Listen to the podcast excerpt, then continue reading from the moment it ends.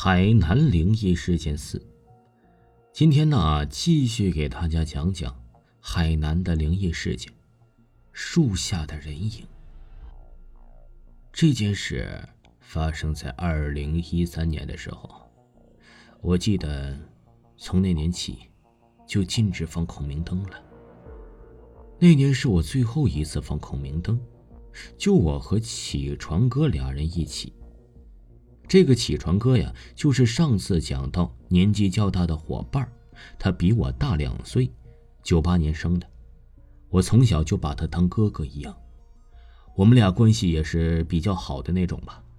平常啊，只要是有啥事都会一起商量，好吃的也会一起分享。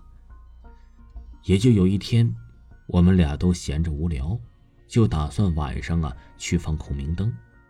这次我们就做了一个孔明灯。也不大，大约两米那么高。忙碌许久，终于做好了，就等待晚上的到来。看了一下时间呢，才下午三点，我就说道：“西龙哥，时间还很早，要不咱们先去摘菠萝蜜吃？我前天看到小光家的菠萝蜜树上长老多老多菠萝蜜了，我们去弄一个尝尝。”嘿。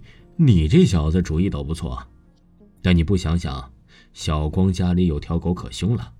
上次我想摘他家的菠萝蜜，被他家的那条狗追了几里路呢。幸好我跑得快，不然就被他家那条该死的狗咬了。我才不想去呢。咱俩去河边钓鱼怎样？哎，那好吧，既然他家有狗，那咱就不摘了，钓鱼去啊。眼看着太阳终于下山了，我和起床哥就回家吃晚饭。等天一黑呀，就去放孔明灯。不一会儿就吃完晚饭了。这时起床哥也吃完晚饭了，嘴里叼着一根牙签向我走了过来。嘿，小子，天已经快暗了，打算几点去啊？八点吧，我说道。刚说完，就看到天上有几个孔明灯在漂浮。哎呀，这是谁呀？这么早就已经放孔明灯了，还是吊尾的孔明灯。这里说一下，这个吊尾的孔明灯啊，就是在孔明灯的下方用铁丝吊着一串串的哎松油人，然后用柴油啊把这些松油人涂上，等孔明灯啊快升空的时候，就点燃这些松油人，然后就形成了一串红红的火，这就是吊尾孔明灯。只有巨型孔明灯才会有。只见孔明灯啊，是从隔壁的西果村升起。那边还有谁喜欢放孔明灯呢？突然想起来，应该是柳田鼠吧。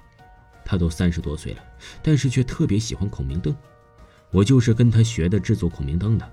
他制作的孔明灯是各种各样的，可牛逼了。我始终没有学到他做孔明灯的精髓，也就只是他的三分之一吧。他可真是厉害，今晚一下子放了五个吊尾款的孔明灯，制作吊尾孔明灯可不容易啊！可见他制作孔明灯的实力有多强。过了许久，八点了，我和起床哥准备去放孔明灯了。目的地是后林子的另一边的空地上，要到那里，要从后林子的一条很窄小的乡里小路穿过去，路程大概有两三公里那样。刚走进去那条小路没多远，就觉得阴森森的，有种怪鸟的叫声，让人难以接受。我和起床哥加快了步伐，走到了那片空地。起床哥先观察了一下四周，漆黑的一片。拿手电筒照在树上，会发现几只乌鸦。这里寂静的吓人，只有听到那乌鸦的叫声。为了快点把孔明灯放完回家，起床哥扶好孔明灯。我立马就点火了，等孔明灯灯内的气体膨胀，然后就慢慢的升空了，带着耀眼的光芒向天空一直飞去。等孔明灯飞得很高很远了，我和起床哥就准备回家了。寂静的夜晚能很清楚的听到我们两个人的脚步声，一步两步，哒哒哒。哎，不对呀，就我和起床哥两个人啊，怎么听到了三个人的脚步？我和起床哥感到不解，就停下了脚步，诡异的事情就发生了。我们已经停下了脚步，但还是有人能听到走路的声音，声音好像离我们挺近的。就在这时，突然一阵阴风吹过，有一道白白的影子东西闪了过去。哎，启川哥，哎，你看没看到有个什么白白的影子闪了过去？嗯，看到了，一道白色的影子。我以为是什么幻觉呢，用手电筒朝那个方向照去。他奶奶的，那是什么玩意儿？只看见一个人形、白色发光的影子站在那里，一动不动的看着我们。启川哥大叫道：“什么人？谁在那里吗？”